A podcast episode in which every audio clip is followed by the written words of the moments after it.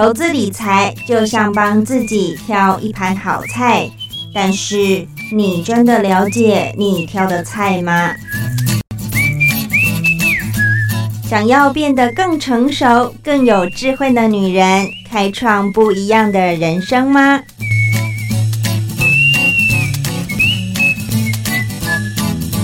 如果想达到财富上的自由、内心里的富足，那你就得收听《才女养成记》。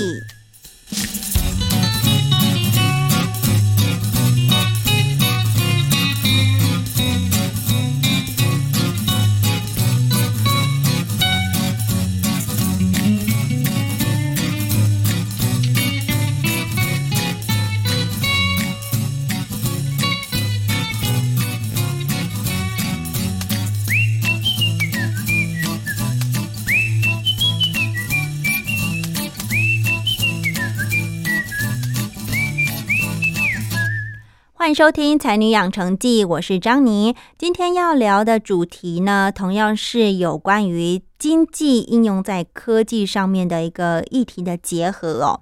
如果听众朋友们有听前两集的内容，就可以知道我们从虚拟货币还有元宇宙的部分都有邀请了吴仁林老师在节目上进一步的分享。那今天呢，要延续前两集的内容，谈的就是有关于区块链，也就是第三代的网际网络 Web 三非常重要的一环哦。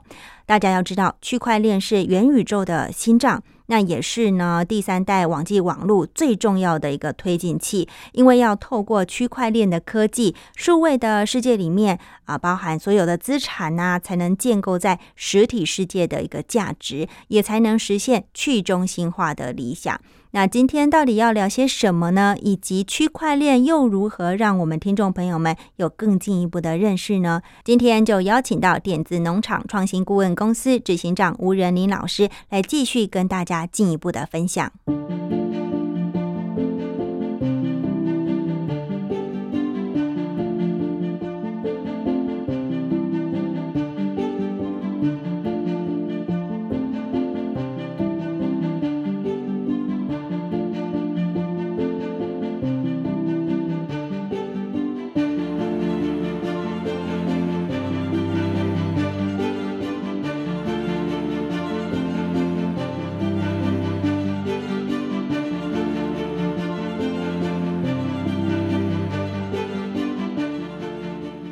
大家好，我是点子农场执行长吴仁林。每个礼拜在经济日报礼拜一啊，我这个专栏叫点子农场今天来跟大家分享我过去十二年来的一些心得跟观察。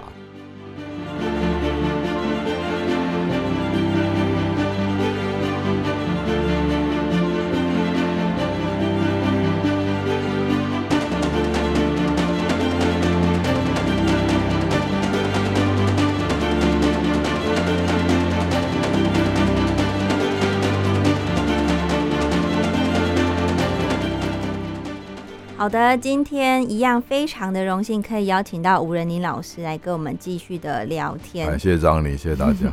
之前呢，我们有聊过了关于 FTX 从破产这件事情啊，来聊虚拟货币。嗯，那也有聊过从脸书哦，今年首次大裁员以及股价大跌非常多的这件事情啊，在探讨关于元宇宙的一些大小事。是。那今天呢，我们要聊的也是啊，老师之前有。呃，稍微提到的就是以太坊二点零啊，老师今天就要来跟我们更深入来分享他所知道的，还有他的观点，来谈谈有关于区块链技术。OK，老师，那您先帮我们简单的介绍一下区块链是什么，而且这个东西到底是怎么运作的一回事呢？嗯哼，呃，区块链是一个很聪明的科技哦，那当然在很多。这科技人的眼中，它并不算什么了不起的科技啊。但是我觉得最伟大的科技是可以驾驭人性的啊，也就是说，它怎么操弄人性、利用人性，然后让自己的科技呃发挥更大的威力啊。这种科技其实很少见啊。也就是说，我们常用英文讲的叫做呃 low tech high touch 啊。以前我们在讲说 high tech 啊，但是 low touch，就说你很高的科技，但是产生。很很低的效用嘛，就是很难用。好，你科技很高，好，但是你技术很好，但是用出来的效率很低。嗯，但是你科技很低，能够用出很高的效率啊，其实这是今天我们看到的呃大部分的情况哦啊，比如说我们现在在用社群软体啊，其实它就很简单，它最早就是一个公布栏，嗯，就是我贴个文章给你看，你贴个文章给我看，就这么简单，它它完全没有什么高高科技，但是你看全世界呃几十亿人都在用啊，这个是社群软体，嗯，那所以我会这样解释区块链的伟大是在于它的这种。呃，它也不算太 low tech 啊，它的科技层次其实也不是那么低，我待会跟大家解释。但是它产生的效果啊，它产生的效益啊是很大的啊。那它的原理是这样啊，它背景是在二零零八年啊，那时候全球金融海啸。那整个金融海啸的原因是很多大金融公司啊，他们乱搞，嗯，哦，因为绝对的权力绝对的腐化嘛，嗯就是这些不透明的。呃，中心化的机构，也就是说，我们把所有的钱都交给这些大银行，是，但是因为大银行就掏空这个公司，是上下其手把这个钱搬来搬去，五鬼搬运嘛，然后呢，甚至造成重大的亏损。嗯，那这些都是我们投资人的钱啊，但是我们在被钱被搬光之前，我们都不知道啊，因为它是黑箱作业，不透明嘛。然后就有一个电脑骇客叫中本聪，哦，到今天这个人还没有人知道他是谁，有人说他已经死了。哦，他在二零八年的十月三十一号呢，就发表了一篇八页的论文。哦，他在那个背景就是全球金融海啸的时候，他说：“我们为什么要让银行管我们的钱？”哦，这是那当当时是很革命的一句论述。他说：“诶，我们现在的科技已经可以让我们管管理我们自己的钱啊，就是我的钱直接放到你的钱包去就好了。但我要汇钱给你的时候，为什么还中间经过一个银行？”嗯，所以他就发表一篇文章，叫“点对点的电子电子货币传输”哦，就是后来造就区块链的基本论述。那他这篇文章里面谈的就是说，诶，如果我们能够打造在网际网络上面打造一个平台，嗯，那这个平台原理啊是，诶，为了要奖励它能够被做出来哈，它其实就是一个账本哦，等于是在网际网络上面建一个账本。那这个账本就记账用而已啊。他说我们在做金钱交易的时候很简单嘛，以前银行的存在本来就是帮我们记账而已，他没有做任何，他我们存钱进去也是记账嘛，他只是只是一个记账的动作。那这个早在很早很早以前，电脑就可以处理这件事哦，所以他就是说，哎，我们一起呢，两边，比如说我跟张宁要汇款，对，我们会多少钱，进出了多少钱，就在一个一个账簿账本上，我们两个一起看这个账本就好了嘛，嗯。好，那问题来了，如果这个账本呢是只有我们两个看，它可能会呃产生一些问题。啊，比如说我会认为说，哎，我明明会给你那么多，为什么你你给我你给我寄那么少？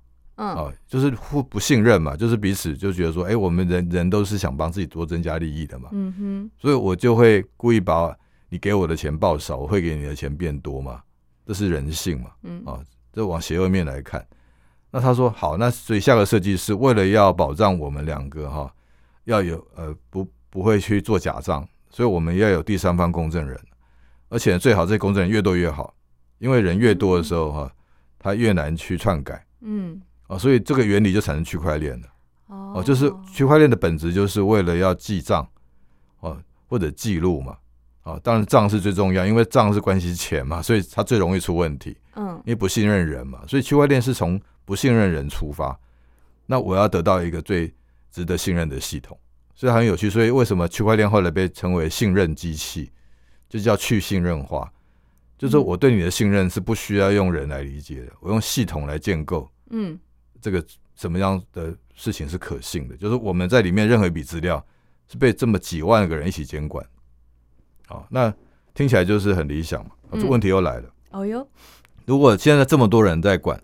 嗯好，那我们该怎么样让大家一起监管？哦，因为这就是比如说，好一万个人在管这笔账好了，嗯我们两个这笔账是一万个人在管，那这一万个人同时他们可能也都在交易啊，嗯啊，那他们要管我们的账的时候呢，要怎么管？啊，所以这个技术就来了，那它就产生一种叫呃哈希运算，哦，这这就是比较技术的名词了啊，就是它简单说，一下就是给你呃两两条密码。一条叫做私，像钥匙一样，啊，一条叫公公钥，一个一条叫私钥，就给你两把钥匙。嗯那两把钥匙分分别管两个呃资讯，公钥呢，就是让大家都能打得开的嗯啊。这把这把钥匙是我们都去，我我自己也可以去开嘛。哦，我们是一群人在一个链上，哦，就区块链，然后去开的时候是要解密码，嗯哦，这密码还好解一点，就是反正大家对嘛，哦，大家竞赛。然后私钥呢，就是大家都打不开的，就是只能保障我，我不会被看到。哦，就是我只要我不让他知道我是谁，我就会完全隐藏我的身份，哦，这是私钥。所以你看得到这个账，看不到这个人，很聪明的设计吧？嗯然后他又用呃密码学的这个原理呢，让大家去解密码。那密码复杂到哈、它有两百五十六个位数，你可以想象有这么多位数的电脑的密码，那你就只能靠电脑。那电脑怎么解？电脑用猜的，用测的，就是电脑一直在算算算。你看两百五十个位数哦，你你人更没办法算，你是电脑不断的要去做快速运算，然后嗯几万个人在上面抢着要去解这个密码的时候呢，就需要很好的电脑。那这就是所谓挖矿的过程，哦，这个这就叫挖矿，就是你去解这个密码，嗯，而且用电脑去解。嗯那你电脑要大家比赛嘛？我的我的电脑的这个呃整个的这个系统越好的话，我解的越快嗯啊。但是后来就很聪明啊，就是有人就就说不用花那么多那么多钱去设计电脑，就去买那个显示卡，就是嗯图形显卡 GPU，用它它来当电脑哇，因为它里面也是有自己的 CPU 嘛，也是很快。所以后来就这个造就了像 NVIDIA 这些公司呢，这些显卡本来是拿来打电玩的，是。后来都拿来挖矿。哦。哦，这就是所谓挖矿的过程，就是猜密码的过程，用电脑来猜密码，这叫挖矿。然后操作电脑来挖矿的人叫矿工。好，最后一个问题啊，刚刚这样的很聪明的设计吧，就是说，哎，我们就去信任化，我们根本不需要去信任这个人我们不需要银行，我们对彼此是完全信任，因为我不得不相信你嘛，嗯。我相信我信任不是你，而是这个游戏规则嗯。跟电脑啊的公公平性。好，那最后来了，那我为什么要挖矿？你有没有想过这个问题？我没事干嘛要花那么多我？是傻了吗？我为什么要在那边 那个花我的力气？嗯诶，他当然是有利可图嘛，有钱能使鬼推磨，嗯所以他就说好，那你来挖矿的过程中啊，我们就产生一种币，叫呃比特币。嗯最早那块条链，全人类第一条区块链叫比特链。嗯，哦，所以上个礼拜有讲到一个笑话嘛，所以一一个币就对一个链嘛。对，哦，所以那个呃呃 有比有以太有比特币就有比比特链嘛，对，然后有这个以太币就有以太链嘛，嗯。然后有这个姐弟就有姐弟链嘛，姐姐弟币就有，就是这种笑话哈。嗯。那呃，在这个这样的一个氛围下，就是说它它产生币，加密货币。嗯。是为了奖励你来奖励矿工来挖矿，嗯。是这样来的。哎，但是他没有想到一点是，竟然呢，它产产生了加密货币经济，就是这个加这个加密货币竟然在呃这个世界里面呢，在我们说元宇宙世界里面，它变成一种世界货币，嗯，就它可以开始买卖这个呃这个整个的元宇宙世界里面任何资产，甚至可以买做一些比较特别的交易啊，当然通过违法的，比如说买卖毒品跟军火，为什么？因为它有匿名性，嗯，所以查不到，对查不到。那时候整个比特币就是这样崛起所以它到今天发展到它是最资深的加密货币哦，它就叫做数位黄金。哦，那也是因为这个样子，所以整个区块链的呃功能不断的在发展嘛，那就这个整个的科技就是从这里发源，它就变成我我我称之为是创造元宇宙的呃最核心，就是它整个是元宇宙的地心啊，推动元宇宙的引擎。嗯。啊，因为它有刚刚讲那个特质嘛，就是它可以呃确保哦、每一个数位世界里面的资产哦唯它独它是唯一，它不不会被篡改。嗯。哦，然后它也也不会被呃它它可以自由交易嘛。哦，它就是就是货币，而且它是什么？它是几乎不用手续费的。我们现在银行汇款、哦，你这边汇它一定有个手续费嘛，对，跨行转账还要这些都是对都是钱。嗯。哦，你钱汇越多，它就抽越多。是。但是在这个比特币，在这个区块链的世界里面，这个钱的汇来汇去是不用钱的。老师，那像嗯矿工啊，他挖矿成功好了，他可以获得嗯，比特币。好，那这样子，他其实挖矿成功，等于他就可以看到所谓的那个隐形的账本，对。然后帮忙监管的概念。对。所以，呃，这个整个生态就是很鼓励做这件事情，有更多人来监管，对。然后慢慢的，就像老师陈如你说的，嗯变成一个自己的经济圈在运作。对，是这那样。你提到的比特币，为什么后来还有什么以太币呀、以太区块链啊，嗯。又是怎么样？如果比特币这么的新型，嗯。怎么还有其他的一起来嗯，呃繁荣的这样子蓬勃发展呢？这就是一个生意做起来以后，很多人嗯。就会进来，就说：“哎，这个这个事情是好生意，大家就会跟着做嘛。”嗯这个这个很正常的事。嗯。只是以太链后来，哦，我们都一般有叫以太坊哦，我、嗯。我比较容易大家理沟通的话，就称之为以太链好了啊，让他知道它还是一条区块链，区块链，因为呃很多人不知道以太坊是一条区块链，哦，甚至他不知道以太坊跟比特坊、比特链是不同的链，哦哦，他自己盖一条链，就是自己盖一条高速公路的意思。嗯。那以太链呢，它是因为看到比特币的成功，嗯。哦，所以他后来到到二零一四年左右才开始做以太链，嗯。就是这个我们称之为创办人叫 V 神啊，哦，跟他另外一个伙伴，现在比较红的都是叫 V 神，就是以太链的精神领袖。嗯。哦，其实事实上他等某种程度是统治者，当然他不会这样说，因为在区块链里面讲去中心化嘛，就像我们刚刚说的，他本来就是为了要对抗中心化而产生嘛，嗯。就是不要有一个人当老大嘛，是。不是谁有绝对的权利。嗯嗯。它是一个绝对民主的社会，嗯，啊，所以 Vision 就因为看到比特链的成功，为他，那当年他就说为了向他致敬，哈、实际上某种程度是仿冒嘛，嗯。他就呃创造了以太链，但是以太链后来做了一些事，其实是开拓了一些新的方向出来，嗯，呃，比特币其实是为了交易，为了金钱交易而存嗯。在的、啊，那就是刚刚讲的，为了要去抵对抗以前的那样的中心化的金融管理，嗯，它就去中心化的一个金融而而而设计的一条链哦，叫以比特链。但是以太币呢，以太链啊，以太链它的设计呢，是为了要去呃运转整个数位世界，所以它其实是真的催生了元宇宙的一个系统这个平台啊，因为它可以让你所有的这些数位资产啊，比如说一张图片啊，在上面它就用区块链科技以后，你这张图片是独一无二的嘛。那你想哈，如果说哎、我们元宇宙里面有个虚拟分身，要帮你打一张身份证，你是张尼，你进去以后证明你是张尼，不是仿冒的，嗯好这也是要靠区块链。嗯，那这整个机制其实是靠以太完成的，也就是我们后来讲 NFT，哦，就是把任何的数位资产绑上区块链，证明它的独一无二，变成它的识别、它的身份证。哦，这个就是 NFT 产生最大的运用。所以它这个在这个面向上，它是远超过它的贡献，远超过以太以太链。的。对，它是它是借由模仿，然后又有自己的创新，对对对哦，很厉害耶，所以以太以太链、以太坊啊，就变成一个区块链里面，我认为它的作用、它的效能呢，它的影响还远超过比特币、比特链，因为比特比特链它其实就是金融而已，但是在到了以太链以后，它把全世界的电脑集结成一个大机器，嗯它可以做任何事。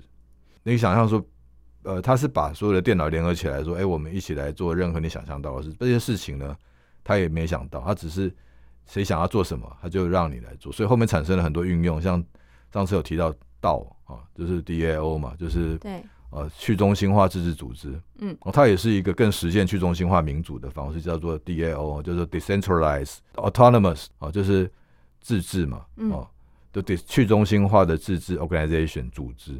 啊，那这个也是在以太链上面被运用的很广泛的啊，嗯，就是诶、在上面已经没有公司，他说未来人类没有公司，人类只有专案。啊，我们想要做什么专案的时候呢，我们就在一起就变成一个同个公司的人，就在 D 用 DAO 的模式。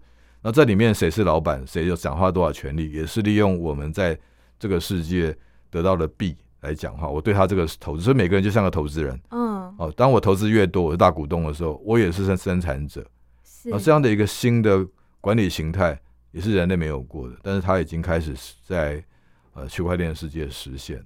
那这样听起来是不是以太链啊、嗯以太坊这个东西，甚至有超过比特币，让更多人用嗯在就是在以太坊上面运作。对他们产生不同影响力了。比如说，哦比特币现在就变成是呃元宇宙世界的黄金，嗯他们称为数位黄金或虚拟黄金嘛。嗯也就是说，因为它是最资深的，你看它从二零呃零九年就开始，到现在已经十三年的时间，它嗯打好很好的底，很多人用它，他也就是说，他所有的这些有可能有的毛病都被调教过的，嗯就被市场测试过，所以它就是等于是虚拟世界的中央银行。嗯，我们所有的钱最后都是像包括像最近闹那个 FTX 这些公司，其实他你看谈，你只要看新闻，他们最后都在谈说这家公司有多少比特币，等于他们的压仓的一个最重要的的的的钱币嘛。嗯哦，就比特币它有这个定位，就是、哦呃再怎么样，包括说好有人说讲就是说，哎，如果是呃战争的时候，嗯。为什么像乌克兰战争，呃黄金涨幅还远低于比特币？哦，因为比特币好用嘛，嗯。然后他只要带一只手机，甚至连手机都不用带，到全世界每个国家都可以换成当地的货币，又不用笨重。对，又不用抽税，好、嗯。又不用手续费，嗯。哦，那那但是在以太来讲，它就是另外一块嗯，的发展，哦，这两个其实是可以连在一起的，但是不会互通，对不对？呃，他们的币是可以互通的，哦，币是可以兑换的。对，可以对，就透过交易所，哦，甚至透过场外交易，场外交易就是说没有经过交易所，我们两个讲好嘛，只要我你我信我我我跟你我信任，好、嗯我就把我的钱打到你的钱包，你打多少过来，他们是可以兑换，但是就绝大部分都是在交易所，才有才所以才会有 FTX 事件呢。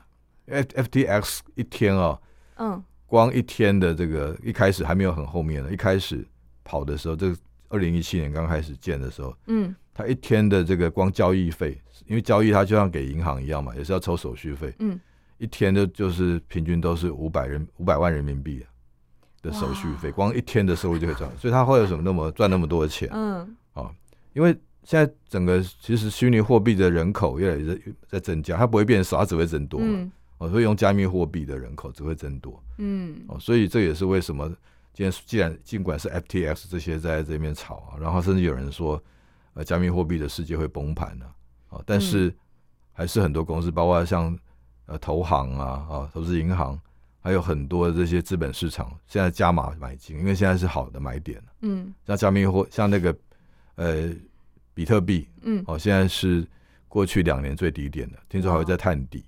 啊，我没有鼓励大家去买，但是我要跟大家呈现的事实是，现在这资本市场里面的这个呃大玩家哈等级的人都在抢比特币，抢进比特币。像最有名的叫木头姐，木头啊姐，对，木头姐是号称女股神啊，就是在数位世界的女巴菲特，她是个女神，叫 Wood Wood Wood 嗯。啊，伍德小姐呢嗯，她最近又呃持续在加买比特币。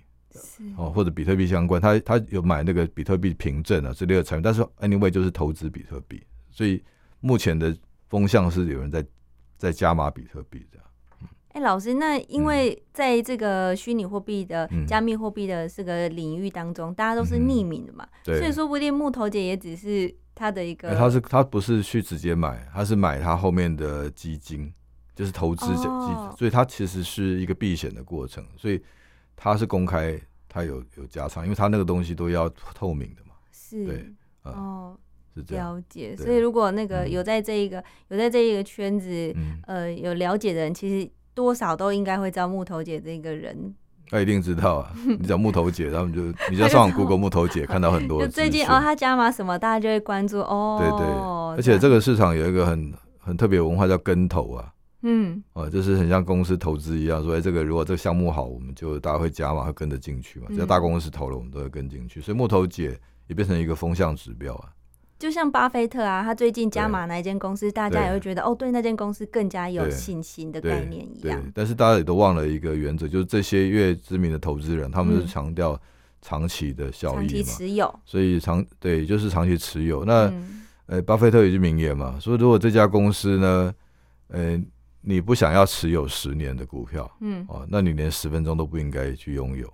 对，哦没错，他曾经有讲对他这句话也嗯。一直都没改变嘛，就是他的他的属于就长期投资。嗯，对，老师，那既然我们嗯。刚刚有聊到以太链，嗯它这个一点零就已经做得很成功了，然后很多人都在使用它，对，它为何又要进接版二点零呢？又想要怎样的一个嗯突破？好，这问题很好啊嗯，大家想想看啊，我刚刚跟大家描述过区块链的运作原理以后，然后再跟大家说明了以太呃以太坊、以太链受到重视嘛，哈，嗯，那会发生什么事？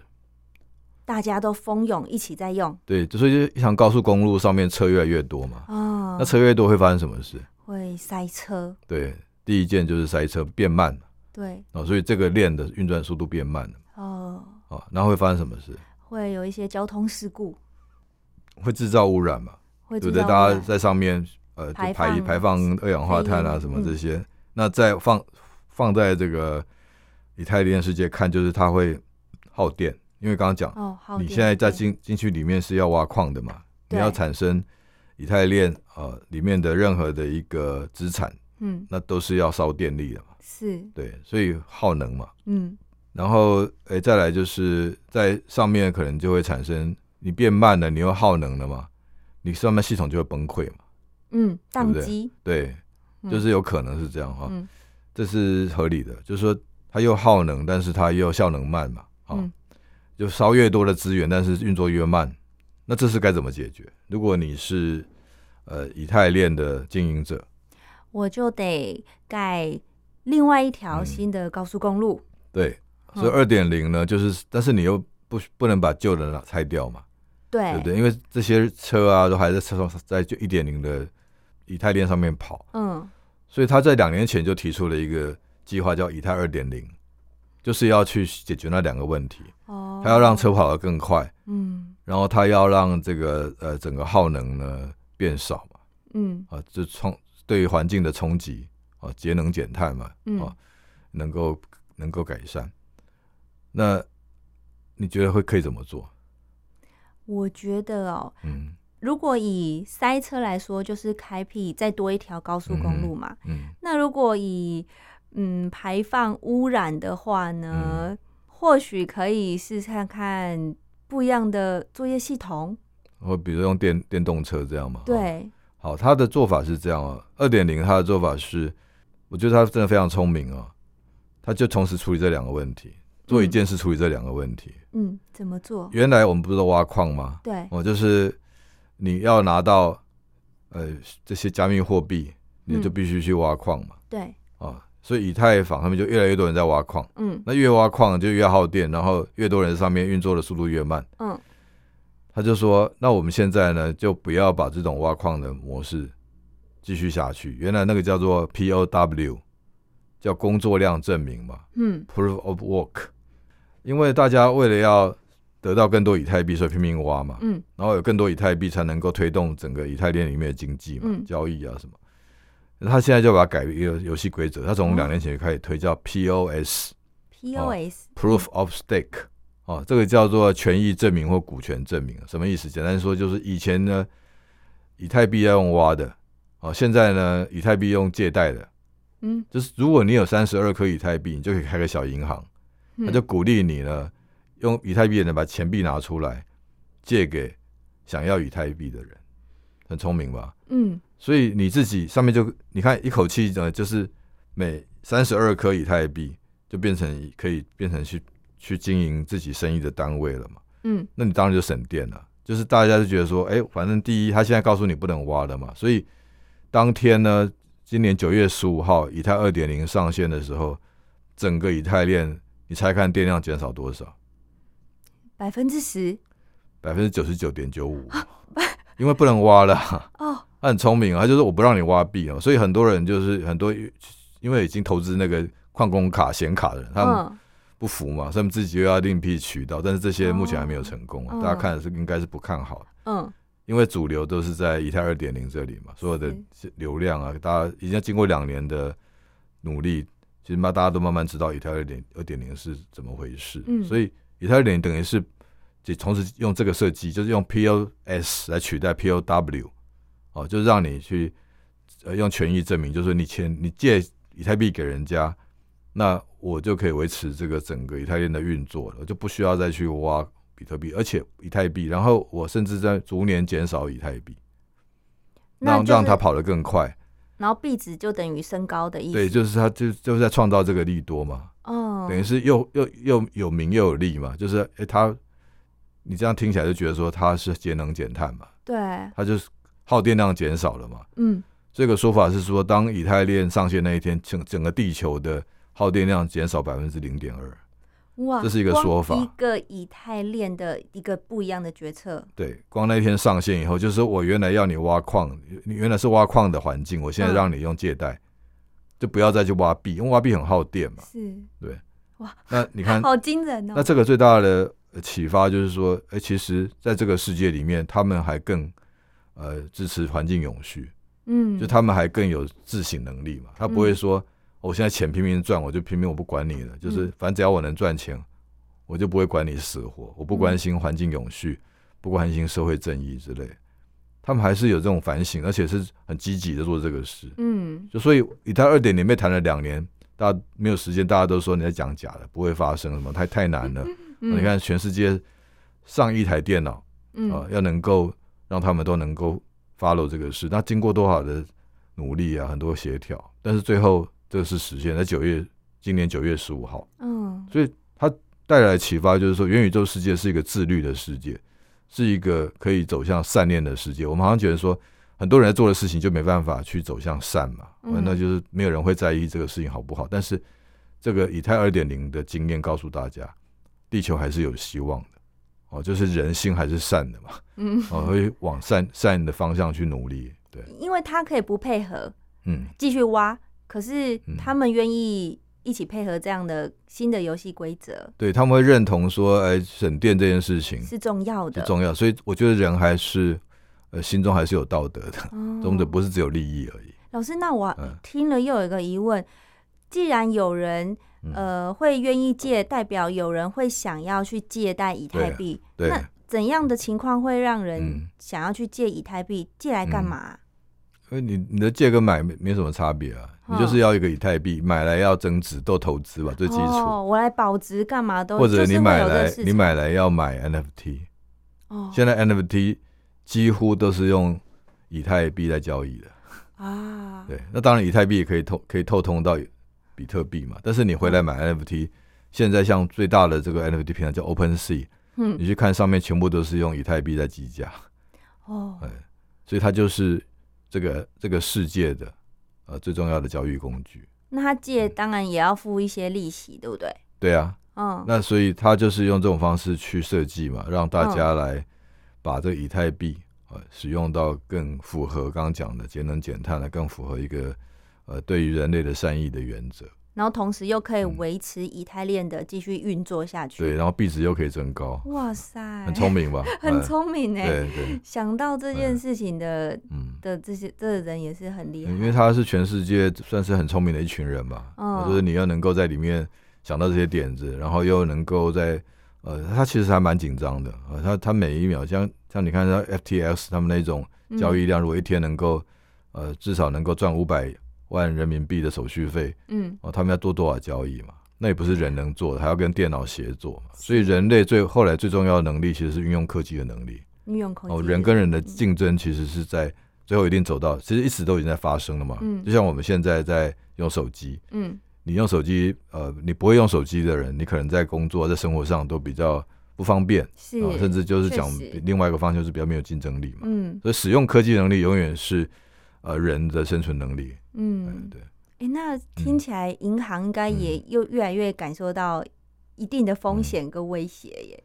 呃，目前的银行看起来是比较愚蠢的乐观嘛，因为他看到 FTX 就是说啊，这些、对对对对，但是他不知道说这个人类的需要不会消失，嗯会创造出 FTX，创造出叫加密货币，永远是人的需求嘛，科技嗯始终来自于人性。是，对，而且手续费以后如果不用花那么多，慢慢的使用的人一定会越来越多，对这需求是一定存一直存在的。对对，应该是这样。嗯，嗯，老师，那以太坊二点零，我们讲到的都是好的，另外的这一面，有没有哪一些是嗯有可能发生的风险？虽然现在可能还没嗯发生，我们得多一点注意的。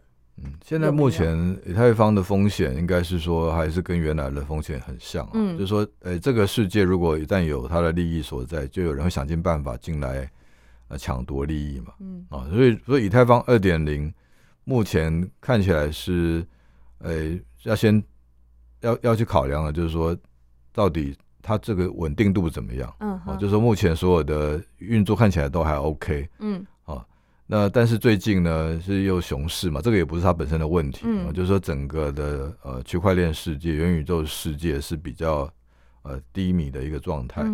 哦，所以这时候可能如果我们从使用者的角度来看，呃，你要评估的是说，这时候是不是呃，你去接触以太二点零的时好时机了？嗯哦，如果说呃以现在未来的情况来看，他们预估说短期内也不会太好，嗯所以从这个角度看，就是也也不是它而已了，就是以太链的呃缺点呢。呃，目前其实是比较不被讨论的，因为它嗯它就是一个还实践的蛮完整的的一个嗯生态啊。那那应该是说，唯一的缺点就是，你如果是在这个时机里，要不要去呃放更多资源进去？